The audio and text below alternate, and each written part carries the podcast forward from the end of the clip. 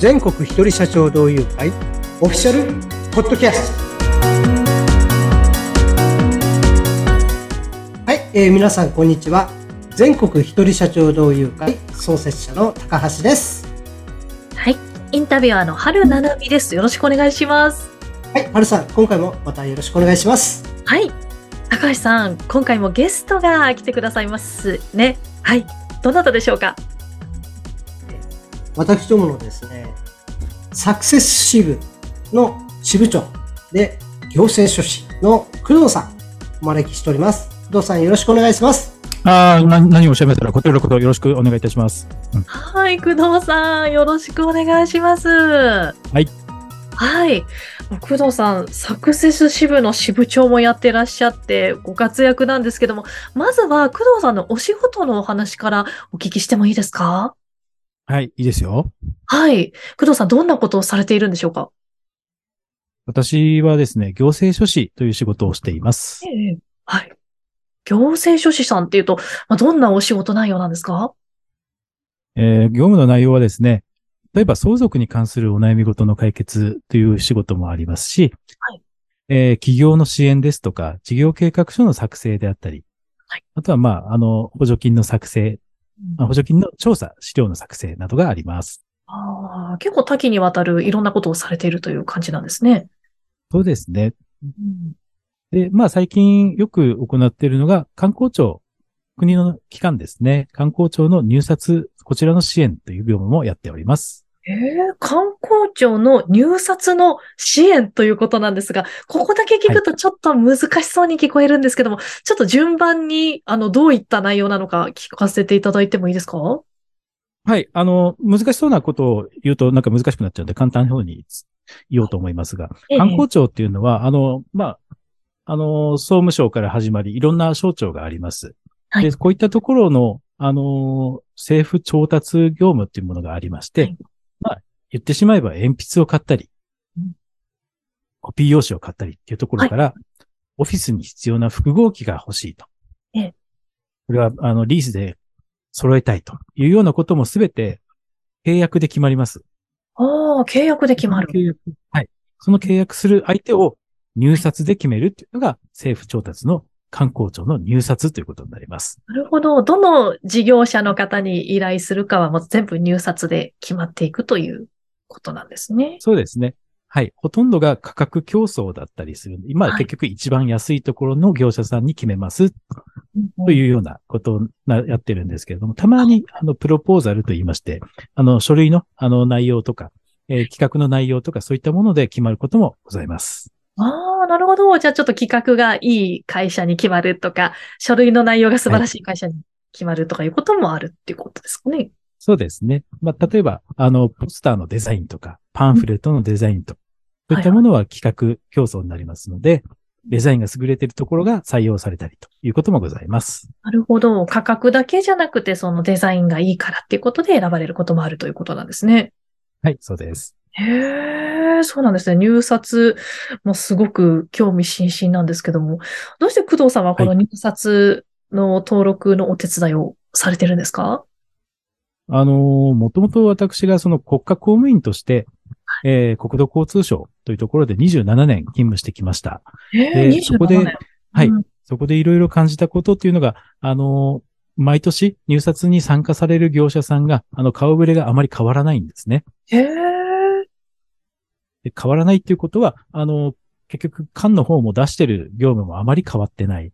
そこに対して、要は情報がちゃんと、あの、全体に行き渡っていないんじゃないかなという思いがありました。ええ要は、あの、も、もっと安く、そして質のいいものを作れる業者さんが参加されてないんじゃないかと。いうようなことを思って、はい。だったら、あの、いろんなもうそれこそ法人だけじゃなく個人事業主の方にもこういった制度を知ってもらって参加してもらいたいなと思い、思いで、はい、こういった仕事を始めました。なるほど。この入札をもしやりたいけどどうやって入札に参加できるのかわからないとか、そういう情報が周りにないっていう方が本当にたくさんいらっしゃるってことなんですかね。そうですね。そもそも今のような話、政府で入札なんかやってるってことを知らない方の方が今多いと思います。なるほど。それを工藤さんが、まあ、広めていっているっていうか、まあ、こんなことができますよっていうふうに、こう、手伝いをしていってるっていうことなんですね。そうですね。あの、多分、なんか敷居の高いデパートで何が売ってるかわからないっていうようなことがあるかと思うんですけど、その中に売ってる商品、こんなのあるんですよっていうのを伝えるのが今の私の役割かと思っています。なるほど。これは、なんかどこまで聞いていいのかという感じなんですが、この入札できる事業者に登録するっていうのはね、何かこう、工藤さんと一緒に書類とかを作ったりとかするんですかね？そうですね。あの、基本的には、あの、なんていうのかな。自分の会社の昨年の成績、まあ、状況であったり、そういったものを登録の材料になりまして、あの、大きく分けて4つのランクに分け、分かります。分かれます。で、あの、過去の売上だったり、昨年度の売上そういったものがランク分けになりまして、A、B、C、D と 4, 4種類になるんですね。で、あの C、D というところが中小企業と言われるような部類になります。なるほど。昨年の売上だったりとか、そういうところも、あの、見られるポイントになってくるっていうことなんですね。そうですね。社員の人数とか、そういったところも、はい、関わってきます。そうなんですね。でも本当に、あの、大企業だけじゃなくても、中小企業とかにも、あの、十分チャンスはあるということなんですね。もともとそういった法律がありまして、中小企業の受注機会を、あの、増やさなきゃならないというような法律が存在してます。はい。なので、すべての省庁は、中小企業にチャンスをあげなさいというふうな、はい。あなるほど。じゃあ本当に中小企業の方こそこの情報を知って、まあ、ちょっとでもやっぱりチャンスがあったらどんどん参加していかれた方がいいってことですよね。はい、その通りです。はい。なるほど。なんかすごく勉強になるお話いただいたんですけれども、あの、この後、工藤さんのですね、今、サクセス支部の支部長でいらっしゃるんですが、この全国一人社長交友会に、はい、あの、入会して、何か変わったこととか、うん、あの、良かったこととか、まあ、こんな風に活用してますみたいな活用事例とかあればお伺いしたいんですが、いかがでしょうか？そうですね。もともと、あの、ビジネス交流会で、あの、こういった支部長という立場になったことがなかったので、はい、組織づくりをまずどうするかっていうところから考えました。